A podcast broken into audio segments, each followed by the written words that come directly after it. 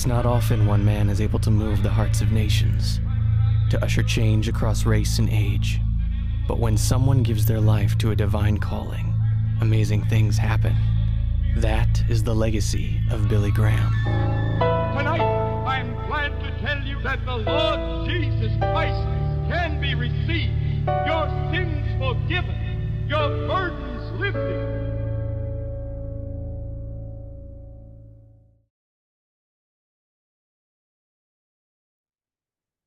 Welcome to Voices on the Journey. I'm the host, Jarvis Lepper. Today we have Will Graham. Welcome to the podcast. Uh, thank you, Jarvis. Great to be with you again, buddy. Will, you made it across the border into Canada without crossing the border. How did you do that? Uh, well, thank goodness for good technology, right? Absolutely.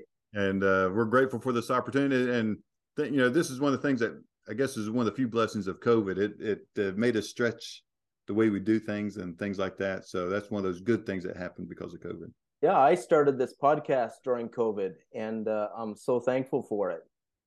Are you joining us from the mountains of North Carolina? I'm here in the mountains of North Carolina. This is where I live, and outside of Asheville, North Carolina. Uh, this is my grandparents, the Grahams, Ruth and Billy Graham. This is where they would raise their family. All their kids would be born in this area. My dad, Franklin Graham, be born right down the road from here and so this is where they grew up and uh, um, they they lived up on the side of a mountain and uh, it was real cold. You guys sent some real cold weather around christmas time and uh, it was uh, extremely cold. This would be uh, about negative 20 for you guys uh, about negative 20 it was down here okay. which is somewhat rare not unheard of but a little bit rare. So thanks for and i'm the guy that likes the cold weather. So Thank you for sending it down to us. Oh, you're welcome. I grew up on a mountain as well in Nova Scotia, and I always told people I took a goat to get to my home. Well, well, I don't have any goats, but uh, we, we got electricity this year, so that's good. welcome to the world. Yeah, that's it. Well, Will Graham is the grandson of the ordinary and extraordinary Billy Graham, who is easily the most famous preacher in our time. He has preached for 70 years to 215 million people. That just amazes my mind. And that must amaze your mind as you think about his work. And and I know you will have preached to millions as well to since the year 2006.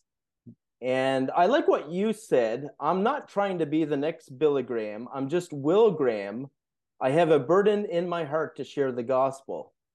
You still hold on to that? Yeah. Oh, yeah. And, uh, you know, the worst thing you could be is trying to be like someone else, uh, you know, in a sense, uh, you know, trying to follow another human on this earth. They're, they're, my granddaddy was a flawed man.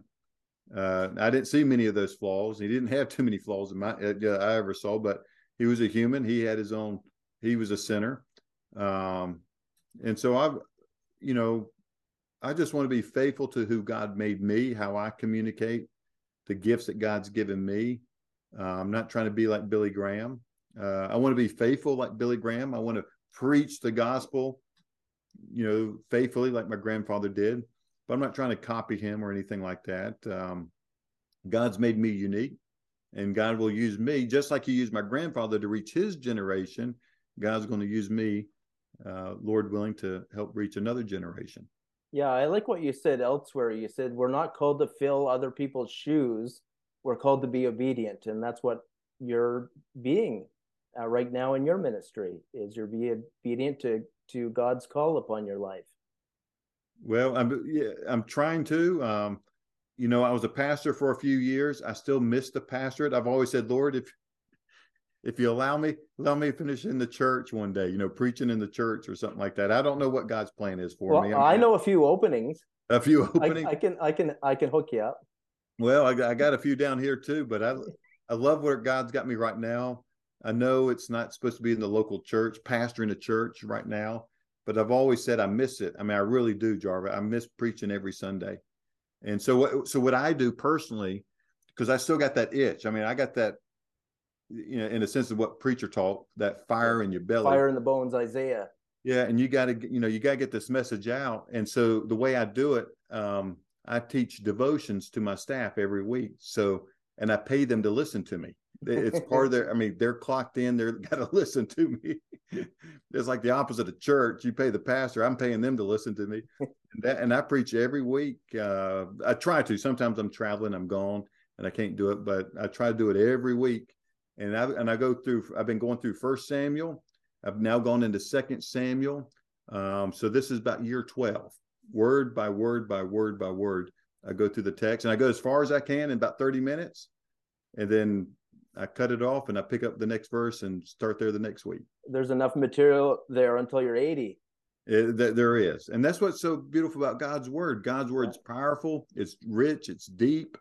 And uh, you can you could have 10 pastors preach the same passage uh, 10 times and you would get a you can get a fresh message every time because it's a, it's a living book, you know, and it's and it's uh it's God breathed, and so it's God breathing into us, and it's a different breath every time. So, uh, very thankful for God's word.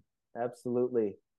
And for our listeners, Will Graham also serves as the vice president of the Billy Graham Evangelistic Association and executive director of the Billy Graham Training Center in North Carolina. So you wear two hats, and uh, I'm so glad that you're here to unpack our topic today. We're looking at evangelism, which is sharing the good news of Jesus. I was reading that fewer than one in 10 pastors in Canada say their church makes sharing their faith a priority. And because of that, as I think about that fact, um, Will is going to help us recapture the vision of evangelism. And I hope that this will be used in churches in our walk with Christ as we uh, journey with Him. So thank you for looking at evangelism today. Well, I'm I'm excited and uh, look forward to just talking and sharing a little bit what God's laid on my heart, and uh, and hopefully it'll be a blessing to some of your listeners. Um, we'll just see what God has in store for us. All right, are you ready for question number one? Yes, sir. It's it's a, we'll just ease into it. This is a, this is an easy one. Okay. I hope. All right. Well, this past year, hundreds of Christian leaders from across Canada attended your evangelism summits. You put on retreats for pastors. I was there. Beautiful spot. Uh, you just completed your Northern Canada Christmas tour in December. And I know you were in Moncton in 2008. So you spend lots of time in Canada. So that means I need to declare you officially Canadian. Well, I love Canada. I mean, I, I really do. I'm, I'm not saying that because I'm on the podcast. I mean, I spend a lot of time up there. You have one of the prettiest countries in all the world. Uh, the Canadian Rockies are majestic, especially compared to the U.S. Rockies. I mean, your Rockies are unbelievable, and uh, and I've gone from I've gone from the East Coast. I've gone to your West Coast. I've gone to your southern border. I've been everywhere, man. Yeah, I really have, and I've been. I mean, I've all I've been all the way up to um, you know Baker Lake, which is the dead center of geographical center of Canada is Baker Lake, and I've been there preaching the gospel. So uh, I've been about everywhere. And and our listeners may not know, but George Beverly Shea, who was part of Billy's team, was Canadian. He is. He uh, he's Canadian. Um, I miss him a lot, but uh, he was a fellow Canadian, and he, uh, he he would still go to his place up in Ontario to he had a cabin, a little shack on the lake somewhere. I'm not, I, I don't know where. And uh, he would drive his boat up there from here, drive his boat and pull it in the suburban. That so he got pulled over one time. All right, let me tell you this: he got pulled over one time because he and his wife were not. When I say arguing, they weren't like fighting. They were like which direction? Like, oh, do we take a left or do we take a right up here? You know, they're and he's not paying. He's going down the highway. He's not paying attention, and uh, he's going very fast. And uh, the policeman uh, or the uh, Royal Canadian Police uh, pulled him over, and and they looked. They get his driver's license. They look at, and they they automatically know who it is. You know, they know they know George Beverly Shea, and they're looking at it, and um, uh, they look at him, and they said, "Sir, I've never seen someone actually go their age before." He was 99. so this has been 99 like miles per hour, and so uh, he was going very fast. And so the cop said, I can't give you a ticket. My mom will, will kill me. So would you just please, please slow down? so he was taking his boat uh, in a suburban and still driving at that age, still wow. and uh, but I miss him. He's a, a, a tremendous Canadian, uh, and he's well loved in your country and my country as well. Yeah, I didn't plan on saying this, but I remember watching him on 100 uh, Huntley Street, our Christian program here in Canada, and he's watching videos on the internet. George Beverly Shea, and he looks into the camera and says, "If I can do this at 104, you can too." I loved his humor.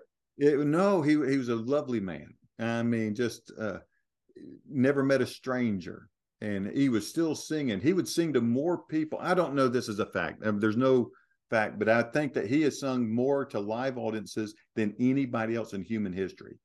One is you got to have a long career, which he did. He, I mean, he was singing in his teens all the way to 104 in public. Uh, that's unheard of for anybody. Um, and then he was not just speaking to small, preaching to small crowds. He was preaching to hundreds of thousands of people at a time. And so I don't know if any there's any other person that sang to more people in live audiences than than him. And so that's a big feat for anybody. And and he's a Canadian. yeah. So. And, and, he and he's the one that really brought in "How Great Thou Art" and yeah. added some of the lyrics. It's an amazing legacy he's left. Yeah, and he was the famous one when my no one heard of my grandfather Billy Graham, and so when they first met in Chicago, my grandfather had started a, just a radio program, and uh, no one had heard of Billy Graham. He was a nobody pastor, and so as he was, uh, my granddaddy was uh, needed some. He needed some uh, a well-known name to come with him, and so he got George Beverly Shea because he was singing all over on the radio and stuff. Oh and Lord, my God, that's good. That's a pretty good invitation. But he went and got him, and uh, that's how they started that friendship. And so um, he was a, and that that started, and then Cliff would come a couple years later. But George Beverly Shea, my grandfather, they were the first ones to get together, and they started. Uh, but they didn't start the radio program. My granddaddy took it over, and it was songs in the night and my granddaddy would preach and George Beverly Shea would sing. Wow. So let me get to the question about Canada. Mm-hmm. Um, how did your evangelism start in Canada? Well, that's that's a good question. My for those who do not know, my my very first evangelistic meeting for the Billy Graham Evangelistic Association took place in Canada. And uh, of all places, is a, a, town called Barrie, Barrie, Ontario, right there north of Toronto um, that's where it started for me. So that's that's one reason why I love Canada. Is where my ministry started, uh, my evangelism ministry. And uh, I had gotten a, call from our the man who ran our office at the time. His name was Sean Campbell, and uh, Sean uh, still works for us. Um, and he was the executive director at the time. And he said, "Well, we're starting this new youth initiative. We want you to come and do it." I said, "No, I think Sean, that's not me. That's my that's my dad and my granddad's side. I'm I'm a pastor of a local church in Raleigh, North Carolina. Go Canes. Sorry, had to put that in there. And uh and um, but I was like, you know, that uh, thank you, but no thank you. He said, Well, I really think you need to do this. And I kept praying about it and I, I felt God was calling me to do it. And I didn't want to do it to be honest. But I went and uh I preached there in Barrie. We saw tons of people come forward and I was just that God just used that as like a hook, you know, to get me into evangelism. But it started there in Barrie, Ontario. Um, and um, I'm trying to think, it was in 2004. Okay. Um, so, and it, they've added on. I just went by it a couple years ago, just about two years ago. As I went by and looked into it again. They, it's a lot bigger now, a lot smaller then, but uh, it's a beautiful facility now there in uh, Barrie. I remember I saw uh, a member from DC Talk they had a concert there in Barrie, Ontario years ago. It's a very special place. It's a it's a beautiful place. I mean, Canada is such a beautiful country, and Barrie's right there on that lake, and it's a gorgeous place. And so I got some wonderful memories there. And Billy Graham has been in Canada many times. I know his big crusade, his big mission happened in Nova Scotia in 1979. And I'm sitting here today because various family members came to Christ in that crusade. Mm. And and whenever he came on TV, I never listened to the preacher at church, but when he came on TV, I said there's something special about this guy. I was only about 10 years old, and I thought, wow, I can understand a lot of what he's saying. Right. And and I was captivated um, by what he was saying, how he was saying it. And as a teenager, Um, I used to record his messages on tapes, if anyone knows what tapes are. Oh, yeah. And I still have them. And um, I saved my money as a teenager to go see Billy. I flew from Halifax to Ottawa for the 1998 Crusade. And, and I remember when I flew into Ottawa, they had a big signs everywhere with Billy on it. And the first one that I that I saw was he doesn't have all the answers, but he knows who does. Wow. And, and I thought that was an amazing experience. Well, he get, he's got to preach in a lot of places all across Canada. He loved Canada, and uh, we even put an office in Canada. Uh, our first office was in Winnipeg. Okay. years, and so uh, he had a heart for Canada as well. He loved Canada, and maybe that was a lot because of George Beverly Shea. I don't know, but uh, because of that, they were in they were in Canada often and have wonderful meetings in Canada all across the country. A special connection indeed. I remember um, after I returned from that crusade, I started going to Crandall University, which is our local Christian university, and I scanned Billy Graham's picture and my picture together. This was before uh, phones, before and, apps. and I and apps. I put at the bottom of the poster Billy Graham and Jarvis Lepper out for morning chat, and I put the poster up on the main university doors just to be silly. And I got the nickname for the next four years, Billy Junior. Billy Jr. well, I hope they didn't tease you too much. anyway, that's my funny moment with uh, in my past with regards to Billy.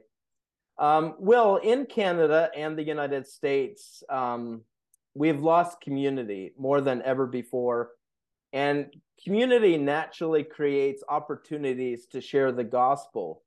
You know, back in the 1950s, we used to have front porches on our homes, and now we have back decks.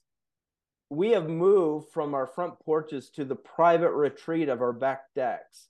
How can we recover hospitality so we can share the good news of Jesus? Uh, well, Jarvis, that's a good question, and uh, yeah, things have changed, hasn't it? And it, it's not, not, and not all of it's necessarily bad. It's just change.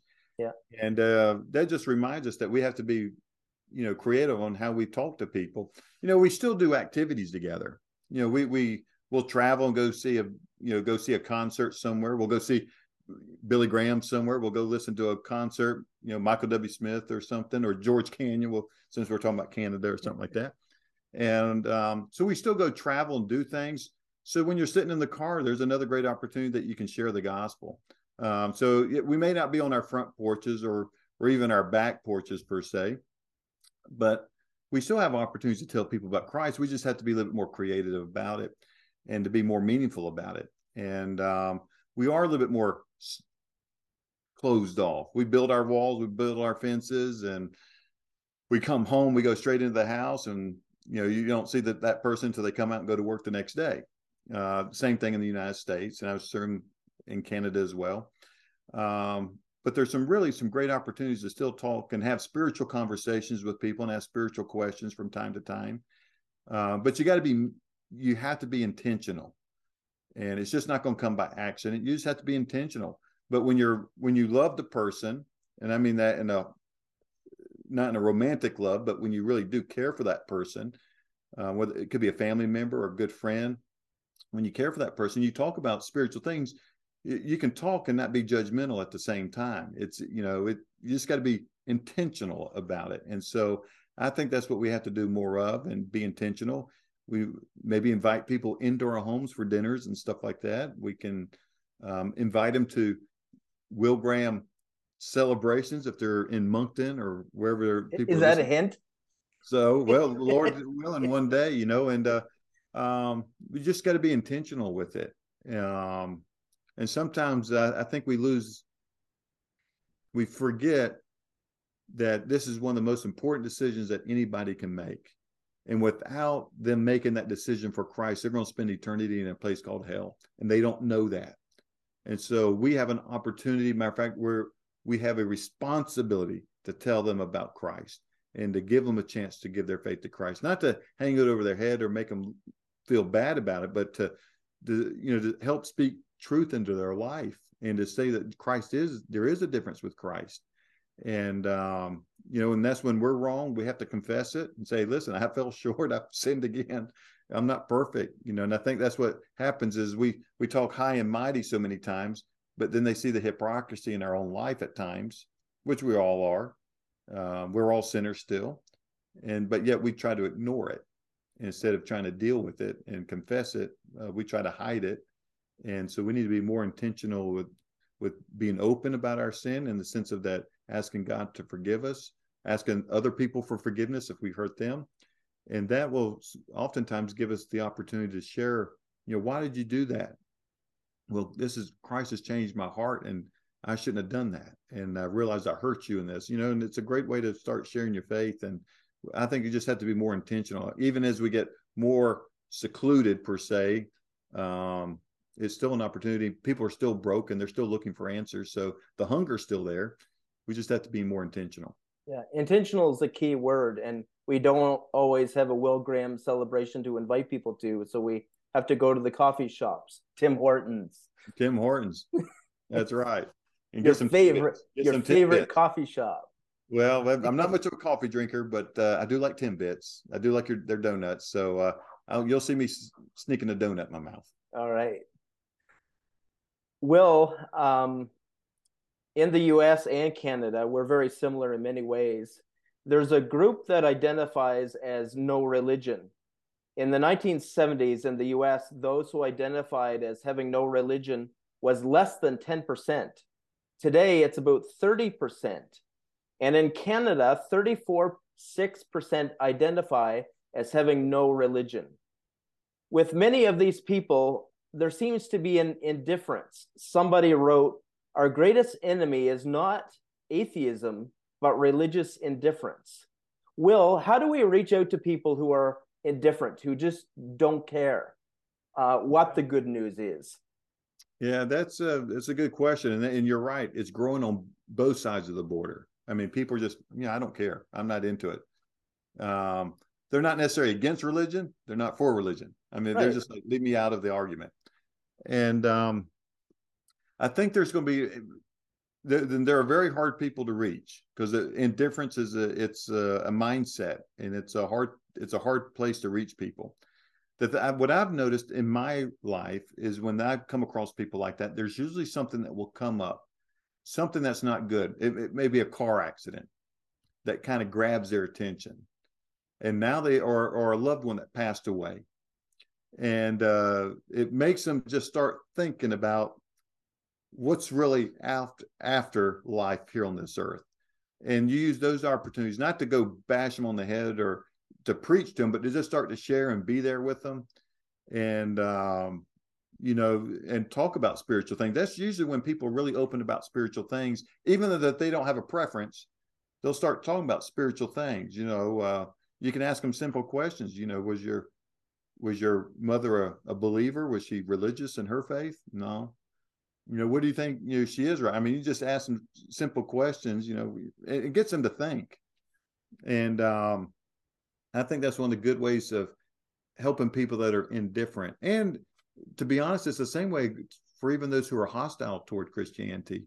Uh, for example, uh, Jarvis, we had a um, um, we, we have been doing a lot of disaster relief work, and uh, this was this this took place in another Commonwealth of Australia. And uh, another place that would be very similar to Canada in the sense of a, a growing, climate. a large, yeah, spiritual climate is about the same.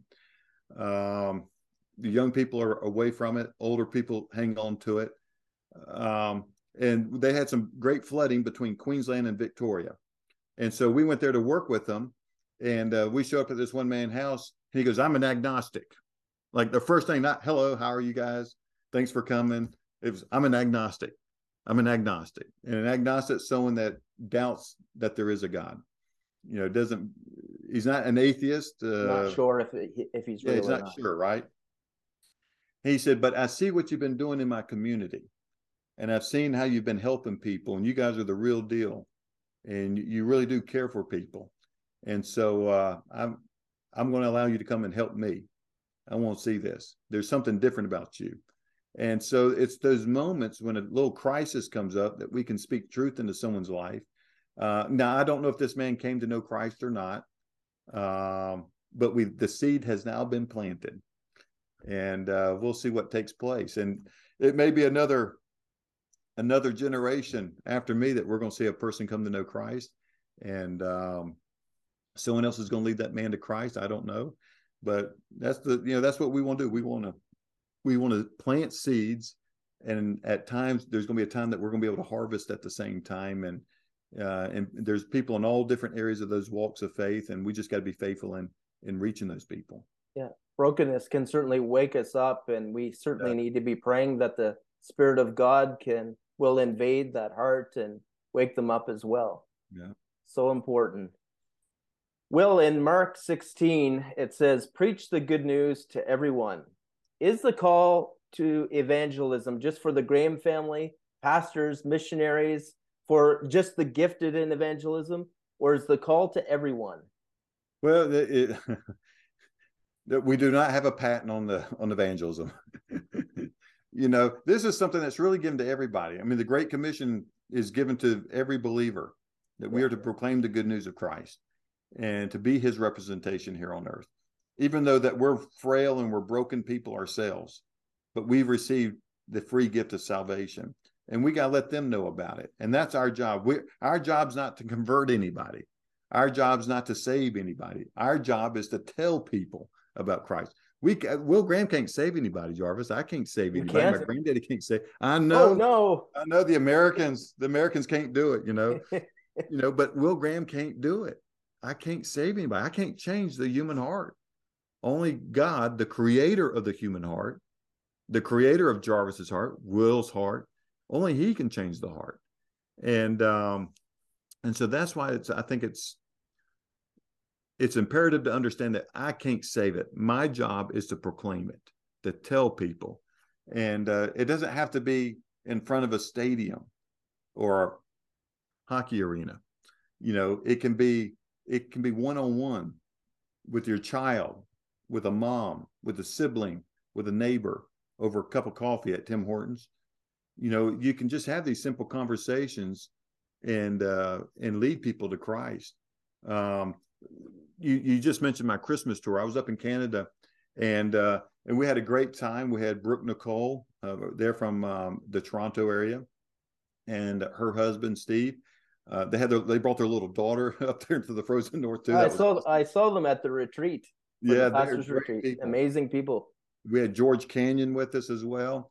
And I would get up there and we would have this Christmas concert. And I would get up and preach and invite people to make a decision. And um, we saw a number of people give their life to Christ. But it was interesting. On one of these nights, there was a man that got really convicted, but he wouldn't come forward. Uh, I think he got busy doing something else. Someone called him outside, but he wanted to make that decision, but he didn't. And so he tracked me down that night. We were having dinner at a church, and he showed up at the church. And so we just sat there and we talked over soup, over a bowl of soup, good soup, by the way. and uh, and we had a conversations about this, and I got to lead them Christ there. So it comes in all different. So you don't have to be in front of a big crowd to tell people about Christ. You can be over a bowl of soup and lead people to Christ. We just got to take that time and allow the Holy Spirit to say, you know, we'll go speak to that person. That then we have to go do it. I mean, we got to go do it. Though God's told us to go do it because He's already prepped the heart of that individual to make a decision for him. He's already been working in that person's life for maybe a couple years. People have been planting those seeds, and you may be the person that gets to to see that harvest take place. And so I want to encourage your listeners, man, to always be mindful that Holy Spirit, that little voice that says you need to talk to them about Jesus, and you don't want to, you know, you know do it anyway because God's working in their heart, and you're going to see a, a new life right there come before your eyes, and that's a great thing. It's a decision you never regret. That's exactly right and and i think we need to recover faith at home as well as parents sometimes we think well the pastor's getting paid the youth leader's getting paid let them do it but you know the parents primary calling is to be witnesses for jesus and i think that would recover i mean i think we need to practice that so much more in our homes and i think that that's where the the the, the crusades are happening right in the homes well it is and every i mean i have three children my primary responsibility is to tell them about Jesus. I mean, I would nurture them, I feed them, of yeah. course. And uh, but my primary job is to tell them about Christ. I should be leading my kids to Christ. And there now there's going to be parents that have talked to their kids about Christ and they reject. I understand that. Yeah.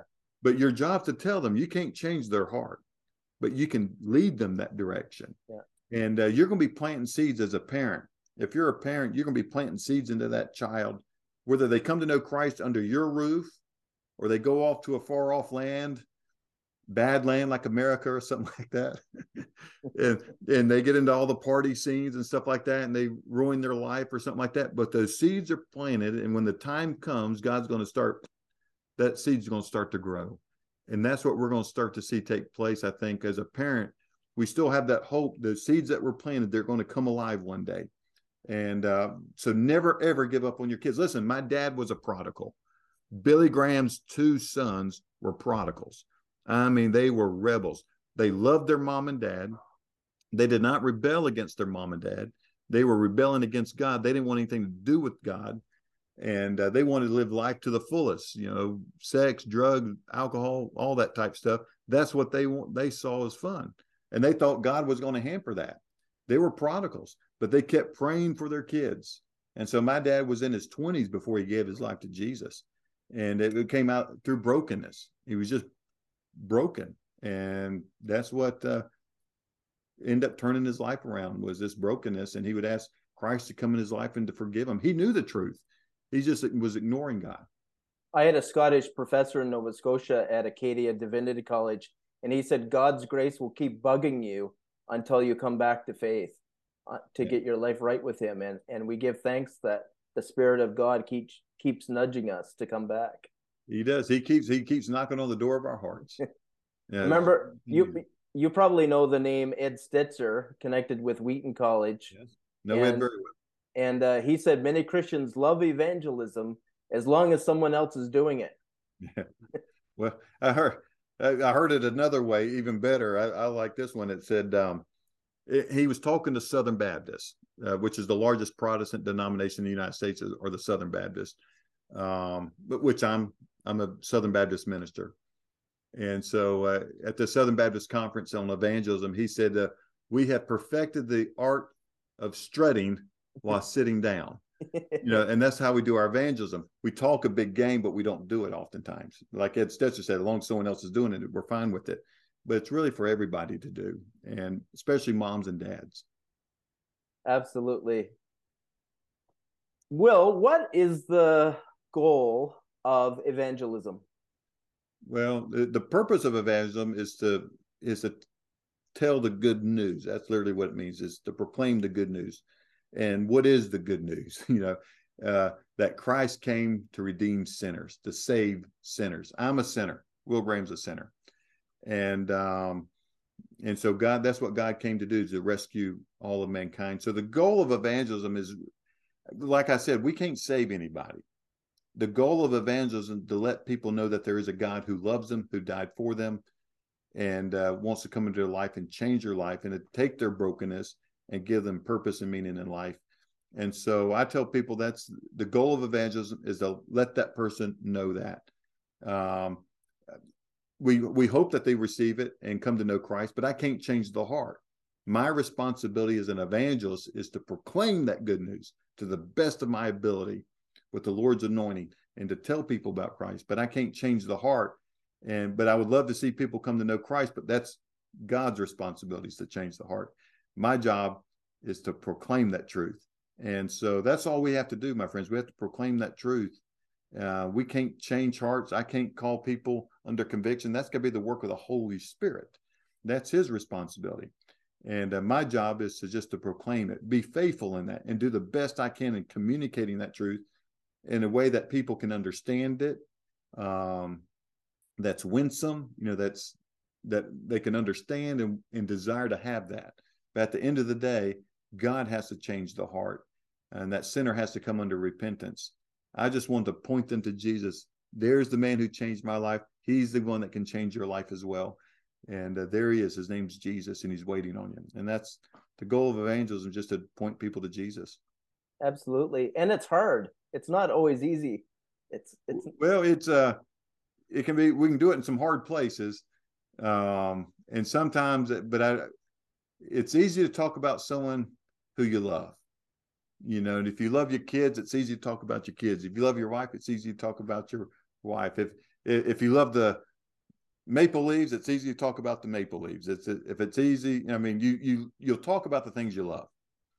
And if you love Christ, it's going to be easy for you because it's going to come out naturally, you know. And and uh, I'm not saying I'm always like that. Trust me, I'm not like that all the time.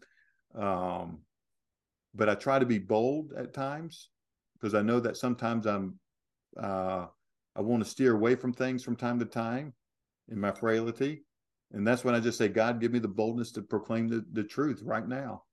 Uh, when it's not going to be popular, I'm not going to have any people here that's going to like it, but I got to be bold with it, and you know, so help me proclaim it, and uh, but doing it in a loving way. Sure. I know somebody said, Did you ever know a teenager who dated someone you didn't like and you tried to talk to your teenager about leaving that relationship and how did that go you know yeah. it, it's a challenge evangelism is joyful and exciting in one respect but it's also hard because you're asking people to change their beliefs you're asking people to change you're going this direction and now you're going this direction yeah. and, and people can be very hesitant and skeptical with that and it's some of those conversations are a challenge. Well, um, and, and Satan has a, I mean, he has a strong power in this world. I mean, he he can he can give you the love of this world. There's a lot of things to love in this world, but the problem is they all fall flat. They don't satisfy us. And that's what Christ can. He can satisfy us the one thing that we're looking for that no one else can give. Not even Satan himself can give it to us. And that's peace with God. And so that's what we're looking for in life. And everything else starts to flow from that. And um, but it is we there's a long there's a there's a huge tug in this world trying to pull people away from God. That's what Satan wants. He'll use sex, money, drugs, alcohol, uh, fame, um, peer pressure, anything to pull you away from God. Um, but and there's um, there's a danger in following that, and that's why we got to warn kids, you know, uh, to to follow Christ and not to follow the things of the world. They'll leave them flat and I find today that when we're communicating, um, especially with younger people, we have to almost define our terms. Like I remember talking to a youth about the resurrection, and they said, "What's the resurrection?"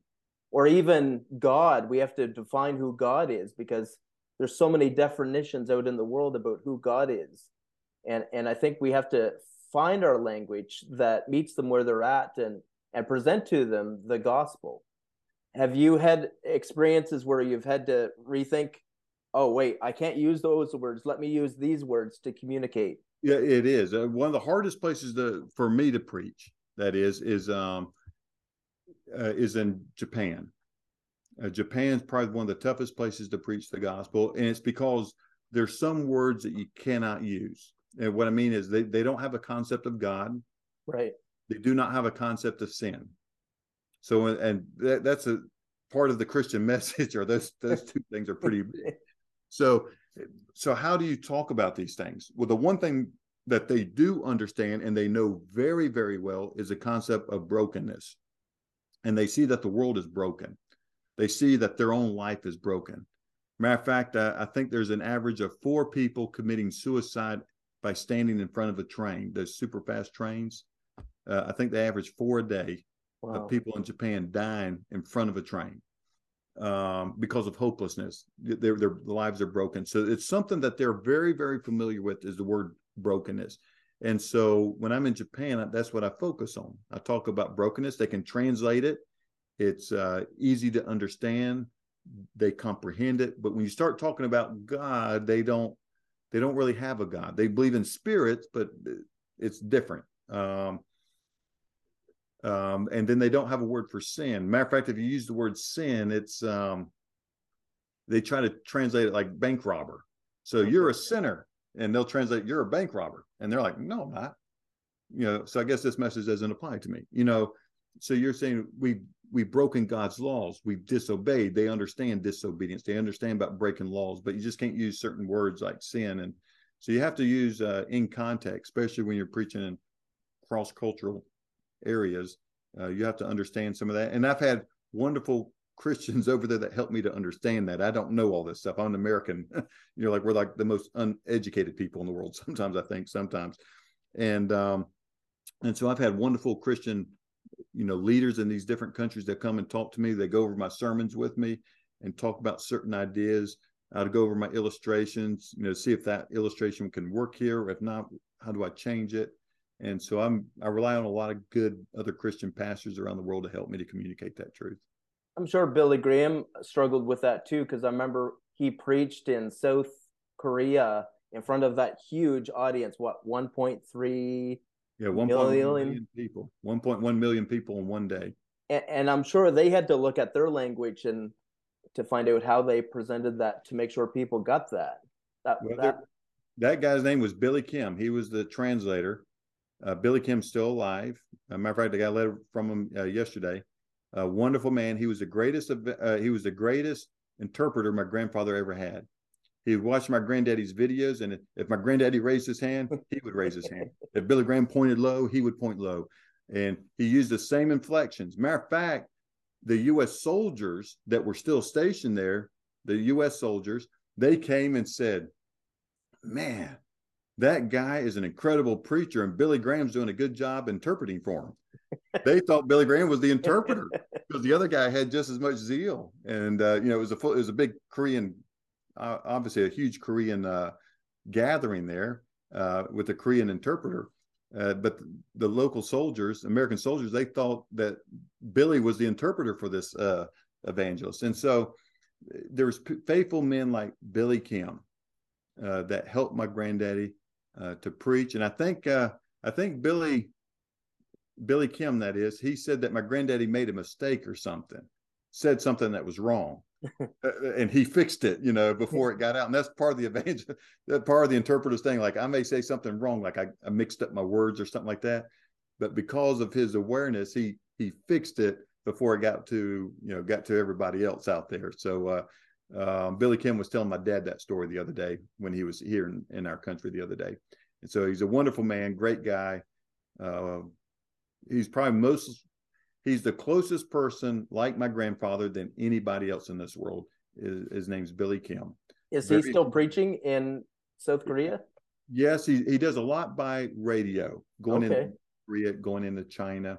Really? That's his ministry called the Far the Far East Broadcasting Company, the FEBC, and uh, he runs that. Um, but he's an incredible evangelist. He's he's old, you know. Uh, I think I don't know how old, maybe he's 80s. Okay. And uh, but still going hard at it. And he's like wow. he's like a little general over there, man. And uh, but uh, he does. Uh, everybody respects him, um, and they appreciate Billy Kim. So that's what happens when God goes before you. God gives you favor, and that's what I've been praying for in my life. God, give me favor before God and with man just like uh, Jesus did, grew in stature and had favor both with God and with man. And that's what I've been praying for my own life. God, give me favor with God and with man uh, so I can communicate the truth of Jesus Christ. Absolutely. Well, when we use the word evangelism with most Christians under the age of 50, there seems to be an allergic reaction to the word. They're not against their friends coming to know Jesus, but there's this hesitancy, this reaction with the word evangelism. You know, people seeing door to door evangelism and they look at they think about people standing on the streets and they they get terrified of the word evangelism when they think about that stuff. Um, why are so many people? Are there other reasons why people are terrified of evangelism, scared of it? I, yes, um, I think a lot of times people are they start thinking about their own feelings. What happens if they don't come to know Christ? That's not my job. My job to tell them about Jesus. God's got to convict them of their sin. God's got to convict them of righteousness. God's got to convict them of judgment. That's God's responsibility. My job is to simply tell them. And so oftentimes when people you hear that say, then I think what happens is is that they put the pressure on themselves. You know, they expect them to be changing this person. That our job is simply to tell with Christ. And um, I think when we start thinking that it's all about us doing it, I think that's where we get a misconception there. Our job is to tell people about Christ. And listen, there's times I've been I didn't want to do it, and I give an example of this uh, is when my uh, my wife Kendra and I we've been we'll be married 25 years this year, and about 27 years ago when we were dating, we came to visit my grandparents here in the mountains of North Carolina. We were students at Liberty University, so I had to get back to Liberty. Both of us did. We had visited my grandparents. Now we're heading back home or back to Lynchburg, that is. And as we're going, we stopped to get some gas. And I was getting gas in this little gas station not far from here. I was filling up my car. And uh, God said, and, and they made the comment, this, this couple, there was a couple in front of me at the cash register, and they made a comment like, man, nothing's free anymore. Now, they weren't saying it mean to the cashier. It's like they needed air for their tire. It was going to cost a dollar or something, or you know, cost a twenty-five cents or something. They said, "Man, nothing's free anymore." And the Holy Spirit said, "Tell them about today. You know, tell them about Easter. It was Easter Day. Tell them about Easter. You know, tell them that's free. I paid the price. It's free." And I'm like, "No, you know, I didn't want to. Mm, I didn't want to. No, they're going to think I'm listening to their conversation, which I was. you know, what are they going to say? And I remember I chickened out because I made it about my feelings. And whether they're going to think if, if they're going to think I was overhearing their conversation. And so I was more worried about myself than them. And that's the problem. When we're more worried about ourselves than that other person, that's the problem. Because we don't care about their eternal destiny. We don't care that they're on their way to hell. We don't care if they know about Christ. We care about how we feel how we're going to look. And I think that's where a lot of people fall into that category is that we're afraid of how we're going to be rejected or accepted. And um, and I think that puts a lot of pressure on us in, in a wrong way. Our job to tell people about Christ and to do it in a, in a winsome way, you know, a loving way, not disrespecting, not trying to talk trash to another person, but uh, tell them about Christ and how Christ can change their life and uh, and when we put our focus on God instead of ourselves, it goes a lot better. And I and I know some people are turned off of evangelism because they've seen abuses done, shoving it down people's throats or mm-hmm. manipulating the conversation. Like, you know, someone might say to a friend, "Oh, you're eating Greek food." You know, I know a guy named the Apostle Paul traveled around Greece talking about Jesus. Since we're on the topic of Jesus, can I tell the gospel? You know, I think we need to let those conversations be natural, intentional, but natural, um, and in our conversations with evangelism. Because I think sometimes we try to drag Jesus into conversations he doesn't want to be in. That's a bridge too far sometimes. You know, we, yeah, but I, I will say this one thing, and there's, you're right. I'm not, I'm not, I'm not going to argue this one, but I've seen one guy do it, do it that way. That's my father, Franklin Graham. Yeah. I mean, it's the best. And he's not really talking to an individual, he's talking to a camera because he'll be down there. My dad runs an organization called the, well, he runs the Billy Graham Evangelistic Association. He runs also Samaritan's Purse, uh, which is in Canada as well. And we help minister to these people in times of disaster. So a lot of times, like during hurricane season, we're down in the Caribbean helping poor communities start to rebuild. We're usually the first people on the ground at any situation. Dad wants Franklin Graham wants Christians to be the first ones on the scene, you know, be the first ones down there to help people. And and so because of that, we'll have a lot of people like CNN, Fox News. Uh, I don't know how if Canadians make it down there or not, but they'll come up with their microphones. And my dad's down there, you know, working. And you know, Franklin, why are you down here? And so he's on national television. And they say, Franklin, it looks hot down there. You know what? It sure is hot. But let me tell you what's hotter hell. I mean, like, I mean, within 10 seconds, he went this way and went back that way. And dad does it because he's not speaking to one individual, he's speaking to everybody. But God, my dad's not asking for interviews. He's not, they come to him asking for interviews. So God, my dad says, if if they want to interview me, I'm going to talk about Jesus. That's the only thing that's worth talking about. And um, you know he'll talk a little bit about the work that's going on but he'll get straight to the cross and how people need a savior and that jesus christ is willing to save them of their sins. He said it's just free advertising. They're i mean they're giving me free opportunity to tell the whole country about jesus christ. I'm going to take advantage of it. So i understand what you're saying and this is one of the few times i see my dad, who takes whatever they're talking about, and within about five ten seconds, he makes a hard, you know, right turn going toward uh, Jesus Christ because Dad wants to point people to Jesus. In other words, he believes that God's given him this opportunity on national TV to make that decision. But when you're right, but when you're talking about like in that one-on-one conversations, yeah, you, you need to make it. You got to know when to talk about it. You need to have let the Holy Spirit speak to you, when to speak up, and then when to be quiet. Sometimes we need to do more listening than we do talking sometimes. Yeah i remember the apostle paul he said make the most of every opportunity right. not to manipulate it or be That's forceful. Right. we all agree don't shove it down people's throats but you want to maximize that conversation as much as possible with gentleness and respect as yeah, we meekness he called it meekness. Yeah. Exactly right and uh you know there's you just have to be sensitive. Allow the Holy Spirit to guide that conversation. And it may not come up that night. It may come out the next night though. And uh, but you may say something that just pricks us pricks that other person's heart in a good way. Yeah. It made them think about something like, man, I need to I need to figure this out in my own life. And uh, then that next conversation is where it's going to start coming from. And so that's always have those good conversations because we love people. We care about their life. We care about what's going on in their home. We care about their marriages. We care about things. And so those things should concern us too. And but also their spiritual life should be a concern. And um you know uh but never give up on people that's for yeah. sure. Eter- uh, life is short.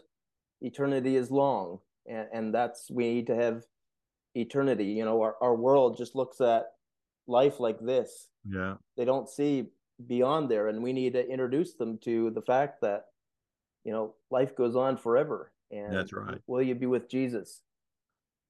a few weeks ago, I was talking to someone, and they said, and I've heard it many times over the years. You have, you as well. Faith is a private matter. In other words, be quiet. Don't talk to me about it. Yeah. Um, is faith a private matter? Uh, it, it this is a, it's a tricky question. Yes and no. Yes, you have to make the decision yourself. Yes. If you're going to ask Christ to come into your life, someone else cannot do it for you. I can't be up on a platform and say, here, you know, now receive Christ. It, it's no, you're going to have to invite Christ to come into your life. So it, it is a personal, uh, maybe that's a different word than private, but it's, it's a personal decision, but it's also a public de- thing. Um, it's not something that we hide behind, but every person that Jesus called, he called publicly. And so there is a public element about this. Um, i think we start to and i think in our world today it gets really i call it mumbo jumbo. It, it gets in that gray area especially when it comes to politics especially in our country in the us i, I think more so than the, the canadians. I i don't i'm not an expert on canadian politics or canadian culture and politics or christianity and politics. But here in america we there's a big mix of the two. Yes. And uh, that's where a lot of people start to they want to draw that line. Right. And um, because they say well that, you're getting into my private life you know stay out of it. Well it it is private. It, i mean this is a private choice you have to make. And uh, but yet it's supposed to live it's supposed to be meant to we live public lives. Yeah. Even though we're private we still live public lives we still go to the grocery store we still go to town we still open our mouth uh, to communicate with people uh, we write things, we send emails. That's all. That all becomes public in a sense that it's it's out there. Yes. And so um, it's uh, to me, it's a both and. It is a private decision. It is a private matter, but at the same time, it it's meant to be shared, which makes it public. Yeah, I think you can say personal faith is never a private faith. It's always lived out in the context of God's people and with the world that God's love. I remember telling people if you discovered a cure for cancer, what would you do with it? would you keep it to yourself or would you tell the world about it? Yeah that's a great analogy right there. That's a perfect analogy. You know there's there's hurting people. You're not going to help them you know we're trying to help people. I remember your dad uh, not your dad your grandfather uh, gave free copies of eugene peterson's the message out uh, when i was a teenager and i thought i want to read god's word in modern language and i remember reading in the message that god's word is not how did how did that say it? Um, God is not a secret to be kept. Say that again. God was not. Oh, in the message, um, the translation says, "God is not a secret to be kept." Oh yeah, exactly. And uh, I mean, why? This is good news. That's a, that, your analogy of you know, I found the cure of cancer. That's a perfect analogy. We got to share that. It's not meant yeah. to be hell. I mean, we're going. to Are we going to stand before God and say, "How come you didn't tell Jarvis about Jesus? How come you didn't tell Susie about uh, Jesus?" You know, you, hey, I gave you every opportunity. You know, and um, we're going to have to give an account for that one day of the people that we didn't tell. Yeah, and we're responsible for that.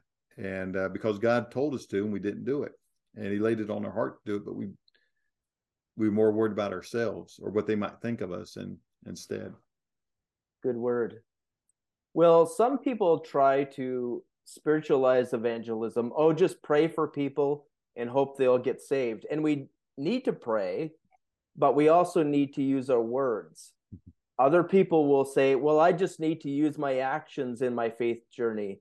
I don't need to use words. Yes, faith has action. And there are times where action is just required, but there are times we need to use our words. Mark 16 says, Preach the good news. Does the gospel need to be spoken to be understood? Yes. Yes. Uh, um, um, you know, people say, well, always preach the gospel, and if you have to use words, we've heard that. Uh, that is dead wrong. God told us to preach the good news. That means to use it to communicate, use words. Um, people say, well, I'm just going to live a good life, and they'll see for my good life. The problem is you'll never live a good enough life to save anybody. Only one person lived a good enough life to save anybody. His name's Jesus. That's why we got to tell people about Jesus. And uh, the gospel's meant to use words. God gave us vocabulary. He gave us words. He gave us the ability to communicate and to tell people about Him. And uh, now, do you do you should you live a good life? Yes, absolutely. It backs up what you're saying when we live when we tell people about Jesus and we live that good life, it backs up what we're saying. But if you try to put it the other way around, say, well, I'm just going to live a good enough life, and one day they're going to come and ask me about Jesus. No, they won't. You know, uh, good chance they'll never ask you about it because they don't know about Jesus. They don't know that, that you even know him. That's why you got to come and talk to them about Jesus. And um, yes, you got to have a good life because you're it backs up what you're saying. Yes. We have to use words. And if we never speak the gospel, someone might just consider us a good Buddhist or a good Hindu. That's right. I mean, it just or or good atheist, I guess. I, you know, I don't. You know, but I mean,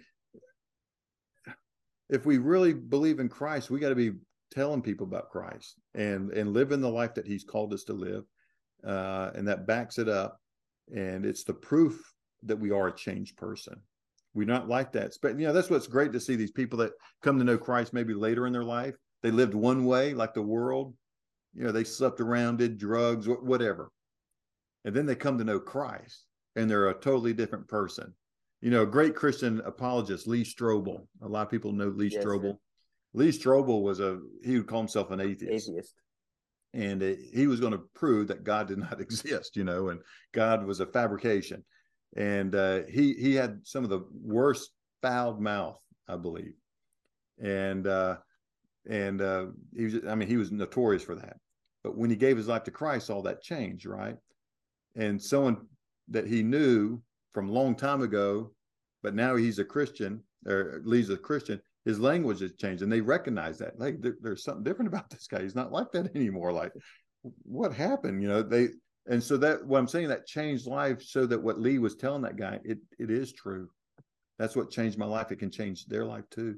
And so um, I think it was Lee Strobel. Um, I know he's an atheist, but I'm trying to think if it's the right if I got the right person in the story. If not, it's a good illustration either. It, it works. It works. But, a friend a friend of mine said it's like we've all reverted to being toddlers when it comes to evangelism you know, I remember our kids at a younger age sitting at the table, and sometimes they would hold out a dish or their hands to ask for food. They wouldn't use words, but they would use the dish to say, I want food. And as parents, we would have to say, use your words, use yeah. your words. And the gospel needs to be spoken. and It because is. we have the most amazing message to share. Yeah, it, gospel needs words, and that needs a holy life to show the proof of it, and Yeah. uh, that we are changed. And that's why it's important the way we behave too, because we're our actions oftentimes do speak louder than our words, but uh, there's not a replacement for our words. Yes. Yeah, we certainly need the the love component. I know First Peter 3:15 always be ready to give an answer, but we sometimes forget the second part. Um, do it with gentleness and respect. Um, we can scrap the first part of this verse if we're not living the second part, the loving part. And the way we the way we say things is so important. The way we love is so important eh, on our journey. It is, you know, and I think when you can sit down there and you can cry with your neighbor, let's say they the neighbor lost a child, Yeah. lost a spouse, and you go over there and you weep with them. Uh, that's that type of love and respect that you have that person, and you may not talk to them that day about Christ, but that's your opportunity into their life to start sharing about Christ. Um, you know, hey, I know you're going to bury your husband. Let me tell you about Jesus. No, but that may not be the right time. You got to listen to the Holy Spirit, but at the same time, that's that that that's that love that you just talked about, that genuineness, that love, that respect, that gentleness and meekness. Yeah. and uh, we got to bring that into that conversation eventually. But that's when you sit there and you can cry and you have that burden for that person and you love that person, regardless if they ever come to know Christ. You just love that person. Yeah. You know that you, you that, that's a special person to you, and it may be a loved one, it may be a family member. I mean, you know, it could be a friend, but you love that person like it's you know your own flesh and blood, and that's why we got to be. That's why we got to win these people to Christ, and um, but we've got to do it with gentleness and meekness. That's for sure. I remember hearing years ago that we cannot hate people and reach people at the same time, but but let love be dominant in in everything. Will, someone was sharing with me um, that when they fish, they use different baits to catch fish. Maybe you do some fishing in Alaska when you go there. Um, we need to be using different baits when fishing for people. Paul said um, that he was all things to all people. What are some different baits we can use uh, when sharing our faith? We Well- talked about love, obviously, but what comes to your mind when you're thinking about the different baits to use? I know um, your grandfather was talking about baits in this old book. I brought it with me. My mother gave it to me when I became a Christian. Do you recognize that one? Here's just your questions. How about that? and and I was looking he was talking about baits in one section and he said here's an example of a bait. When i was younger something happened in my heart that changed me forever. And he said billy said this will cause the other person to ask you know why did you change? Um, what comes to your mind when you think about bait when when talking to others? What are those things that we can throw out there that's attractive I think one of the things that's predominant in my mind, yeah, or and I think it's because of the work of Samaritan's Purse with my dad and stuff like that, helping people in need. yes And uh, when you go there and you help rebuild their home, help mud them out, um, help them go through the ashes after a fire, whatever it might be. And when you're standing there and you're you're taking time out of your own schedule and they don't know you from Adam, I mean, they, you've come out of nowhere and you're helping them for free. You're not asking for anything. And um, all of a sudden they say, So why are you here helping me? you know, why are you, you know, you're from North Carolina. Why are you here in Australia helping me? You know, or why I'm you're from North Carolina, you're down here in Texas. Why are you helping me? You know, I don't go to church. You know, I don't believe in God. Why are you helping me? It, you've automatically earned the right to tell them about Christ and they'll actually listen. Now they may not agree with it, they may not accept it, but they listen. And uh, so sometimes our our work, those good works that we do, opens help- the door opens the door. Here's another example. Uh, during COVID, uh, COVID had shut down most of the country at this time uh, in the United States and Canada as well. And uh, New York was hit very hard. The governor's office called my dad and said, Can you come and help us? We need a field hospital up here. Our hospitals are being overrun. We could use some help. So my dad said, Sure, we'll come. and they put us in Central Park. I mean, they put us right across from the hospital inside of Central Park, New York. And so we're out there, and New Yorkers are could be some tough people. Now they love their pe- they love people, uh, but when it comes to religion, sometimes they're they hate religion, and uh, and they hate they didn't like my dad. But here's the thing: one of these guys was a proclaimed to be an atheist. He hates Christians. He hates everything. But he said these people are coming to risk their lives to save us New Yorkers. He said, "I'm going to go down there and volunteer." you know, you know. Now I don't know if this person ever came to know Christ. He was a huge critic of my dad, but he said these people are risking their life because this is in the middle of COVID, the first few months of COVID, and um, they're risking their lives to come and save us. He said, I'm going to go down there and volunteer, you know, help put out mulch and put up a fence around the compound and stuff like that. And so New Yorkers came out in droves to help. And not all of them were like him. Um, but he he was always honest about that. I, I remember that. He said there's something different about these people. And it's because we were doing something for nothing in return. We were doing something good. And I think for me, I think that's one of the greatest baits is you could help someone do something uh, that's in great need, and they'll sit there and they'll listen. You know, why are you helping me? But to be honest, I, I tell people, and and I'm not trying to contradict you here, but I, I tell people the gospel doesn't need bait. There's power in the gospel. And uh, now you're talking about trying to find out that opportunity. What's the bait to get yeah, that opportunity? Yeah. But I understand what you're saying. Uh, but that's the beauty of it. There's power in the gospel. For I am not ashamed of the gospel, for there is the power of God unto salvation to everyone who believes, to the Jew first and also to the Greek. There is supernatural power in the gospel of Jesus Christ. It can change lives. And so I, we look for the opportunities to not to take advantage of people, like you said before, is to take advantage of the opportunity. And so when there are those disasters in people's lives, whether it's man-made, whether it's uh, just natural passing of time, or or um, you know if it's a you know a natural disaster or something, we can use those opportunities to tell people about Jesus Christ. And so I've seen that probably more than just because of the nature of our ministry. I see that a lot. And so anytime we're Billy or the Samaritan's Purse goes, we have Billy Graham chaplains going there, and all their job to do is to pray with the individuals in those communities and just to pray with them. And we see so many people come to know Christ. Now we'll pray with, I'm just making up numbers here. We'll pray with 10,000 people in this one community, and we'll have uh, 300 decisions for Christ. You know, you know, so not everyone's come to know Christ. Some know Christ already. Some don't want to do anything. But there was 300 that said, you know what? Yes. And I met one of these ladies down in uh, um, the Fort Myers area just a couple days ago. We went down there to have a Christmas dinner with everybody that been hurt by the storm, the homeless down there and stuff like that, and have a Christmas dinner down there in Fort Myers.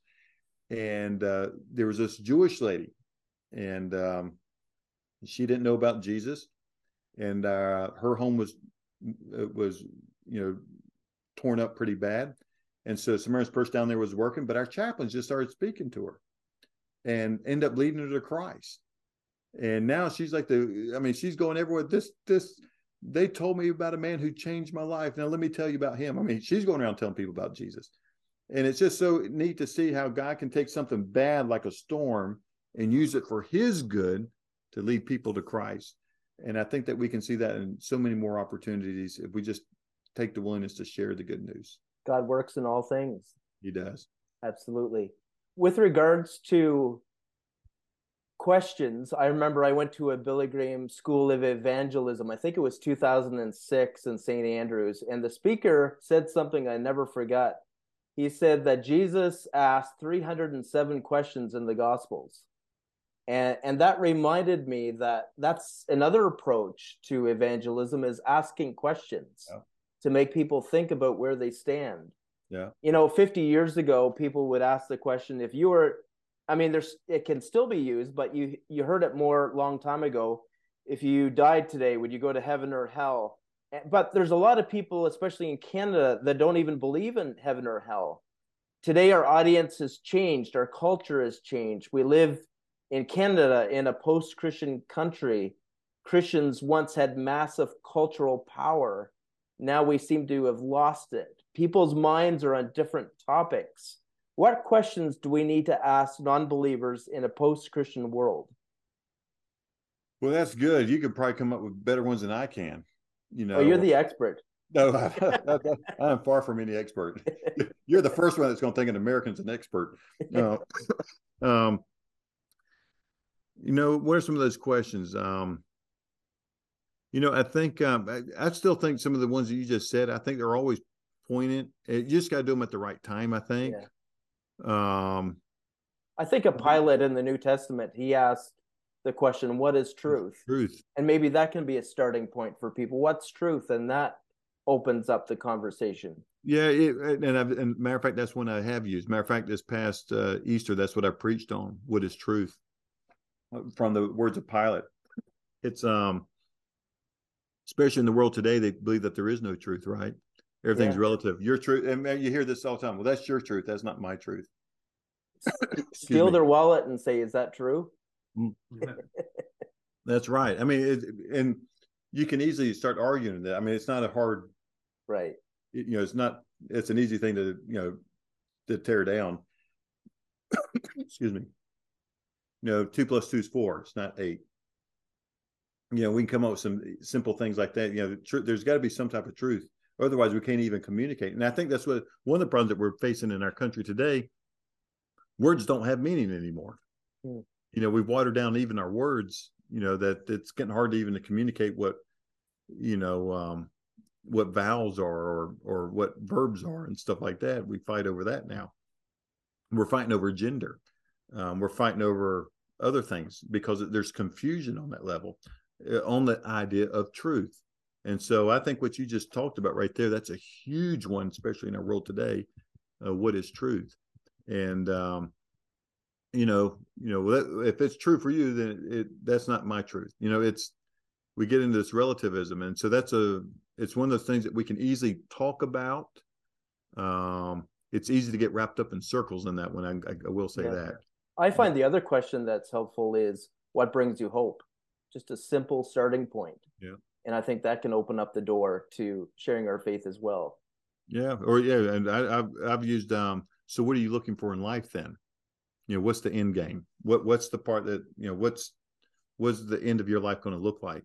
Yes. And um, I'm hope I'm happy. Or are you happy now? I mean, what, what's the end game here? And so, uh, is is happiness all that you want? I mean, I mean, we all want happiness, but what does that look like? You know, and they can't. And that's where I see people struggling trying to. And so then I start talking about, or what's the purpose of life? Why even keep going? If you can't find what you're looking for, why keep going? You know, what's that purpose? You know, and so I find that purpose and meaning are uh, are some of those things that tugs on people's hearts and in their minds because they're longing for that, especially for young generations right now, because they're saying to themselves, you know, there's got to be more to life than this. Mm. Is this it? You know, what, what, why am I, why am I stuck on this earth right now? What's my purpose here?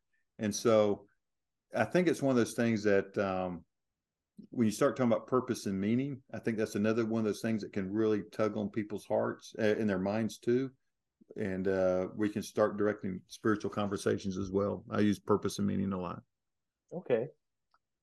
Just a few more questions. Your grandfather was a shepherd to millions and millions, presidents from Truman to Obama.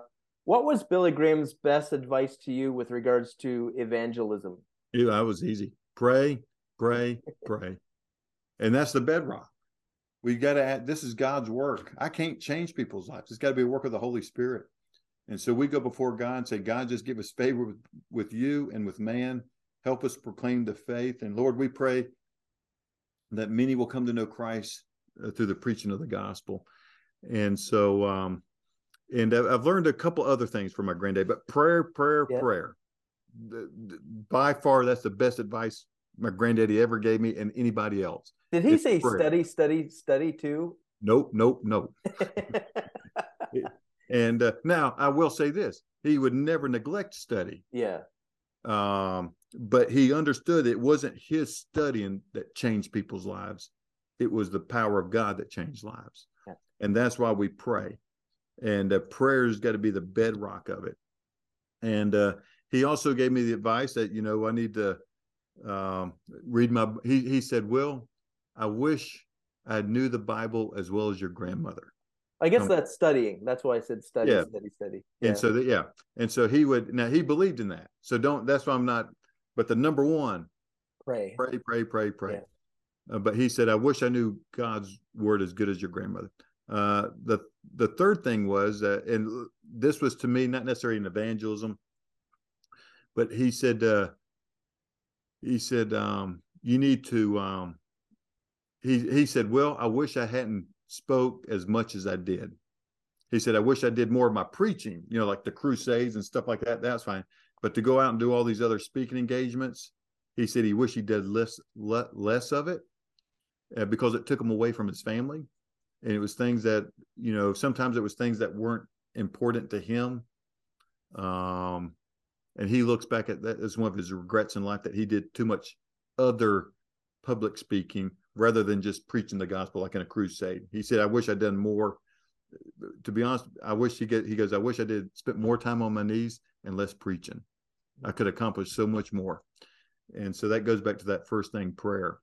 And uh, I remember that. I'll never forget that. And I'm here to tell you, I fail at it still. You know, uh, where do you ever get to a point in life? I prayed enough.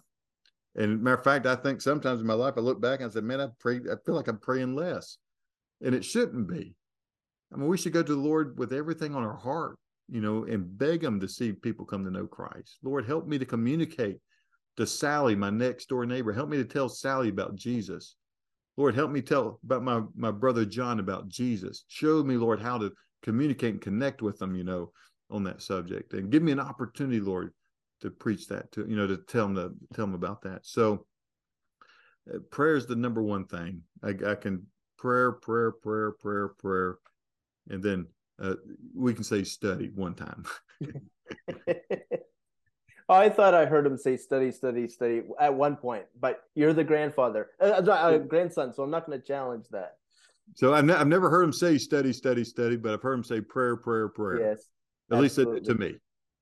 awesome. Well, th- that's a uh, great words, uh, great practice to pass along. You know, the Apostle Paul said that we are co-laborers. Uh, that we work with uh, the Holy Spirit to uh, to touch people's lives. That's right. Almost to the end here. Um, the new normal is constant change.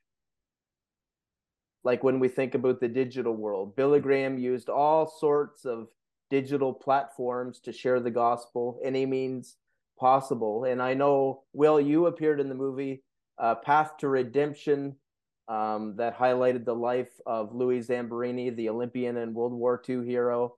And, and you played Billy Graham. Mhm. What was that experience like? Well, you know, it, I'm retired. I retired at the peak. I did my one movie and I retired. Um, you know, it was a, it was a great experience. Um, I definitely was not comfortable doing it. Um, the movie was well done. It was well written. Um, all my lines came from my granddad's sermons from 1949. Yeah, no, they weren't in order, and we took lines from different things, trying to because of the movie, Right. trying to focus it on Louis Zamperini's life. Um, but uh, it was an incredible opportunity. It's not something I wanted to do. It's not something I, I want to do again. Um, I, I like a fish out of water. Um, but I had a chance to.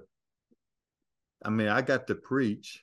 There, there's a part in the movie that's not in there, and what they were doing, they were just trying to get me to.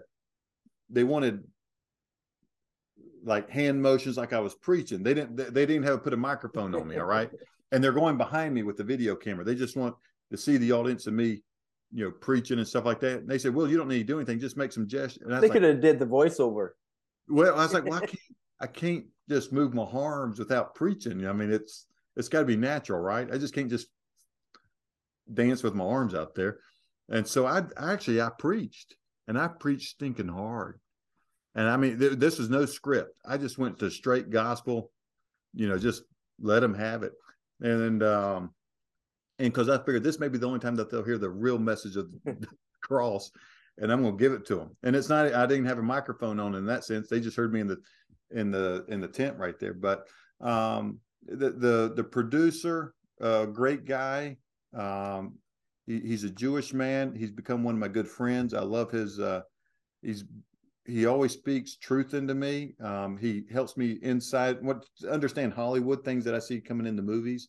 I ask him about. So he's someone if I see something in the movies like what what's what's going on in this, you know, or something like that. He'll get he'll tell me the backstory on something. Um, the the uh, director I've kept in touch. I need to get up with him again. He's a great guy, Harold Cronk, and um, he's just wonderful people. And um, it was a great experience, but it's not something I want to do again. so there was another movie made about his life, and and I think Angelina Jolie made it. I think.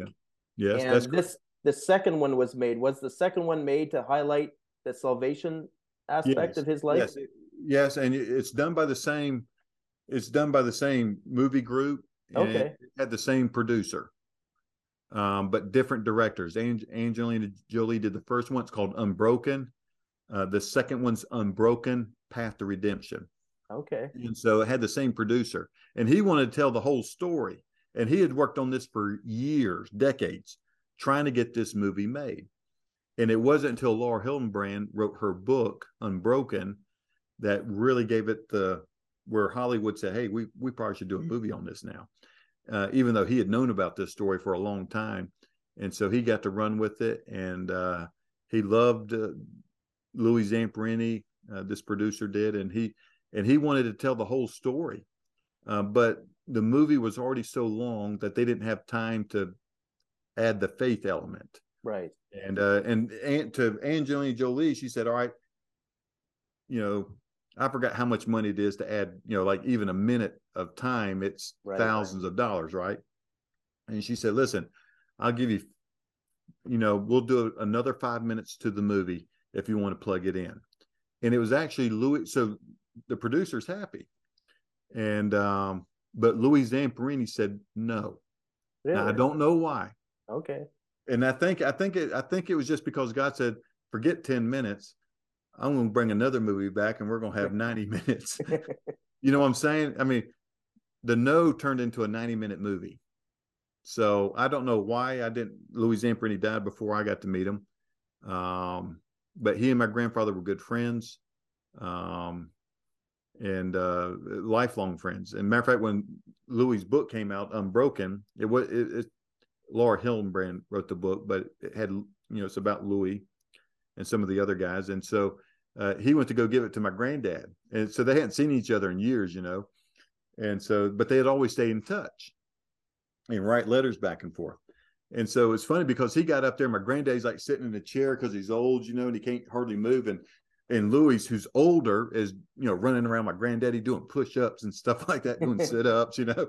And my granddad's like, wow, you know, he's just you know, like two old friends getting together. Look, I'm still in shape, Billy. What's wrong with you? You know, I mean, but um, but it was an opportunity to preach the gospel and to tell people that God, there's a lot more Louis in this life, angry with God because of something in their past. They're angry with God. They're hurt. They're mad. They're broken, and they know it. Deep down inside, they know it. Louis knew he was a messed up person. I mean, he it wasn't his wife the wife wasn't the problem. He was the problem. He knew it. And so he hated everything my granddaddy said. He hated it. But one day he went out to walk out the back and the, he doesn't know how he, he wasn't in the back. He was at the front. he doesn't, he has no idea how he got to the front. He was getting up to walk out, but he found himself at the front, bawling his eyes out, giving his life to Jesus. His life was turned right side up. Yeah. All because of Jesus. And we give thanks for that. Um, and I, Billy Graham has made movies um, over the years. I remember as a kid, I'm recalling this from my memory, so you can correct me. I think it was Cry of the Mountain. Yeah, uh, Cry from the Mountain. Yes, and I remember going to the theater to watch that. And that was like uh, in the 80s. Yeah, sometime in the 80s. That's a long time ago. I'm recalling it as I speak. You're doing pretty good, buddy. All right. and uh, why am I asking this? Oh, because Billy Graham used lots of movies, lots of digital platforms, And my question for you is how can we maximize digital platforms for evangelism? Well, it's um there's there's it's any way that we can tell the gospel. It could be through music, it can be through movies, it can be through books, it could be through newspaper articles, it can be it could be sympathy cards that you write to a friend. Right. You know, it, it comes from all different ways. It's just having a burden for somebody else to know about Jesus. And um, you know, um, for digitally, it's easy. We can do emails, um, we can send videos and things like that. It can also be the old school, just picking up the phone and calling somebody, you know, or going over to their house and praying with them. And uh, but for us to, especially in the age that we live in, I mean, my granddaddy used every new technology out there. He was on the precipice of using TV. He was one of the first people preachers to be on TV. He even has a TED talk on internet and technology. TED talk. He had um, he was one of the first to do satellite preachers to use satellite. Um, he would preach in um, in the in the 90s. He would preach from Puerto Rico. I'm closing my eyes because I got to remember all these details. but from uh, from Puerto Rico, and he would preach to all around the world in one night. Wow. Now you're saying, well, those people are sleeping over there. That's right. They would tape it, and when they wake up, they would come to the church and they would play it, and so people are coming to know Christ all around the world uh, uh, in 24 hours, and he would do that for three days. And so uh, he used that. He was one of the very first people to be on the internet to ask spiritual, to answer spiritual questions. That was with um, Steve Case and AOL, America. Uh, that's a, American Online. Yes. Um, and so Steve Case came, and my grand my granddaddy can't type. He had a secretary, and they would take in questions. I mean, this is old. I mean, this is like a early '90s. Wow. Um, really, before anyone was the internet was around, but it was just at its infancy. No one yes. had it. And so he was answering these questions from around the world. People would sending questions and he, and he would tell it and somebody would, you know, speak and type it out and, or, you know, type it out for him and stuff like that. And, um, and so he did one of the first chats wow. and the, one of the first chats ever done for AOL was with Billy Graham on spiritual things. He paved so, the way. So he would use this stuff he, he would use anything new. So now we're using social media, we're using Facebook, we use Instagram, we use all these things to further the kingdom, not to further Will Graham, not to further Franklin Graham or Billy Graham, but we do it to further the kingdom of Jesus Christ, to tell people about Jesus. And that's the key. If we make it about ourselves, it's sunk. When we make it about Jesus, he'll use it for his glory. Even with all these different platforms, is there still a need from your experience for mass evangelism and big stadiums and do you find cities like these big events? What's your take on that? Yeah um, let me i want to correct on something that um, people have an idea about mass evangelism. For my granddaddy it was never mass evangelism. It was individual evangelism done on a massive scale. 80% of the people that would come 80% of the people that would come were brought by somebody else that loved their neighbor, brought them to the event, and did a. Uh, and my granddaddy preached at, or I preach at, or my dad preaches. And so 80% of those people were brought. And so it's really that friend telling that, and I'm getting up there preaching, my granddaddy's getting up there to preach, but it was really that individual that had a concern for their one friend. And yes, my granddaddy's preaching to thousands of people, but it's really a whole bunch of these little one on one relationships that brought these people together. And, um, and so is there still a place for what we would say mass evangelism? Right. I'm using it like the world would say it. Yes. I don't think that'll ever go away. But I think because of technology, it's opened up a whole new doors and new opportunities that I don't think we've even begun to scratch the surface of. Well, Billy Graham continues to preach um, on YouTube and other platforms. Uh, when I went to the pastor's retreat in Nova Scotia that you guys put on, I was talking to a worker there, and she said, "What brings you here?" And I said, "Um, it's through the Billy Graham Evangelistic Association." And she said, "Who's Billy Graham?" And I showed her a picture, and she said, "I saw him on the Instagram." Yeah, just one like a twenty second clip. That's right, and uh, most of it's not done by us; it's done by other people. other people. Yeah, done by other people. And listen, we we um, God's given my granddaddy wonderful favor and that's not something that Billy Graham could do on his own.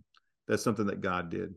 And God gave him a wonderful name, and he did everything he could to try to protect that name and to honor the Lord Jesus Christ. And God still uses Billy Graham to proclaim the good news of Jesus Christ around this world, even though he's been, let's see, past gone five years, coming up on five years now. Yeah. And so um, God's still using my granddad because it's the message. My granddaddy was always about the gospel. The gospel never tires, it never grows old, and it never lacks power. And that's why when you see people watching Instagram and they see Billy Graham preaching, they're still drawn to it. Why? Because there's power in it, because he preached the Bible. He didn't preach his thoughts, he didn't preach American politics. He preached the Bible, and there's power, supernatural power to convert the soul and that's what he preached on. And that was his uh that's what god used him for was to reach so many people with. Absolutely. Well in the final question if you had 30 seconds with someone in an elevator and they asked you what is the good news of jesus? what would you say? Well the good news is that uh it sounds like it's i guess it starts off as bad news but we're sinners. We're broken people. Most people understand that we're broken sinners but there's a person that came to to change all that. His name's Jesus, and he died on the cross. He paid the ultimate price so that you and I can experience freedom from sin, from the brokenness of this world. He can fix it, but there's only one person that can do that. His name's Jesus. All we have to do is receive it as a gift, like a free gift, like I give my kids a gift. All you do is receive and say thank you, and he'll come into your life and change your life and give you a new beginning in life. And that comes through Jesus. That's the message right there. And the good news is we don't always have to close the deal or land the plane. Thankfully, as you said, the the Spirit of God is at good at closing the deal. Right. But if but if you've hooked a person, um, you know that engagement has just begun. You know, we just don't call people to salvation, but to discipleship, as you were talking about at the evangelism summit in in Halifax. Yeah, we got to keep discipling, and that's that's why we always partner with the local church because I can't I, I can't stay in your community forever to, to disciple people, and so that's why we want to see people come to know Christ like through a Billy Graham crusade or something, and we we work with the local church and pass them off to the local church and where we've gone and we prepared those people to be ready to receive these new believers and to be ready to dis- disciple them so they can grow and now they can lead their friends to Christ. And uh, we see that take place all around the world. Matter of fact, we don't leave until everybody's followed up we make sure everybody that made the decisions followed up in the weeks to come. And, That's a key thing right there is the follow up. Yeah. Partnering with the local church. Well, as we close, let me end with these words. This past November, the world reached 8 billion people. That's a lot of people. It is. And this is our generation to reach out to this generation with the gift of Jesus. And I want to say to our listeners don't think, oh, this is my duty. But look at it like this we have something good to give to the world the gift of Jesus. Uh, look at the early church. Within the first 300 years, um, the church became 51% of the Roman Empire. They made a dent, a huge dent.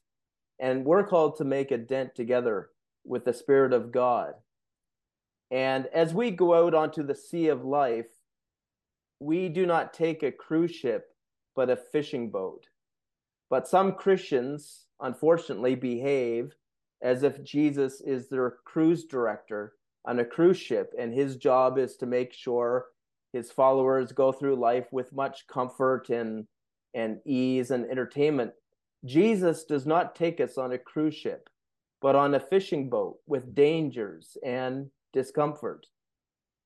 And my question for the listeners is Will you take your fishing boat out onto your sea? In other words, will you share wherever God has placed you? Remember, as you focus on Jesus, as faith permeates your life, there will be a renewed passion to fish for people, to share Him with the world. Now, if we fall in love with evangelism, you'll fizzle out. Fall in love with Jesus right. and you'll always have passion in your heart, that fire in your bones. So my question is, will you take your fishing boat out onto the sea and throw the net? And I want to say a big thank you to, to Will for your wisdom and your experience with regards to evangelism.